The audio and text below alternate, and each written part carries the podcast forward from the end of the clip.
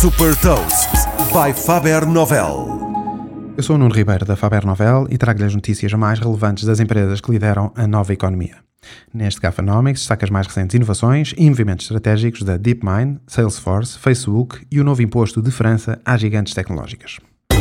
Gafanomics. Nova economia, novas regras.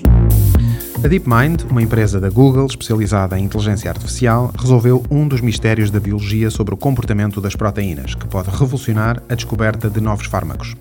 O avanço científico foi conseguido através do programa de inteligência artificial AlphaFold, que permite prever a estrutura das proteínas e assim ter um conhecimento mais aprofundado sobre as doenças.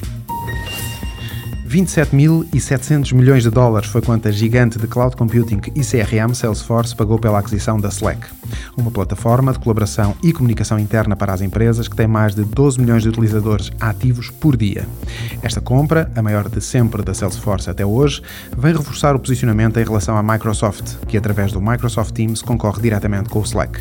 Para conhecer as 13 estratégias que explicam o sucesso do Slack, pode consultar em fabernovel.pt o nosso estudo Slack The Future Workplace.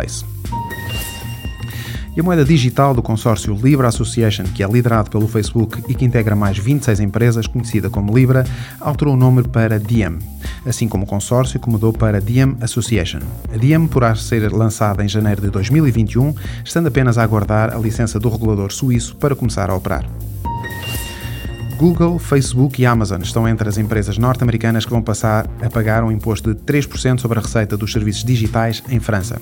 O pagamento começa a ser feito a partir de dezembro de 2020 e aplica-se a empresas com receita global de mais de 750 milhões de euros. Saiba mais sobre inovação e nova economia em supertoast.pt.